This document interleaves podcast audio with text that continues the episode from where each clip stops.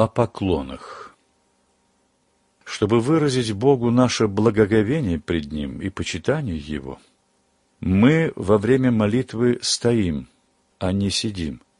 Только больным и очень старым дозволяется молиться сидя. Сознавая свою греховность и недостоинство перед Богом, мы в знак нашего смирения сопровождаем нашу молитву поклонами.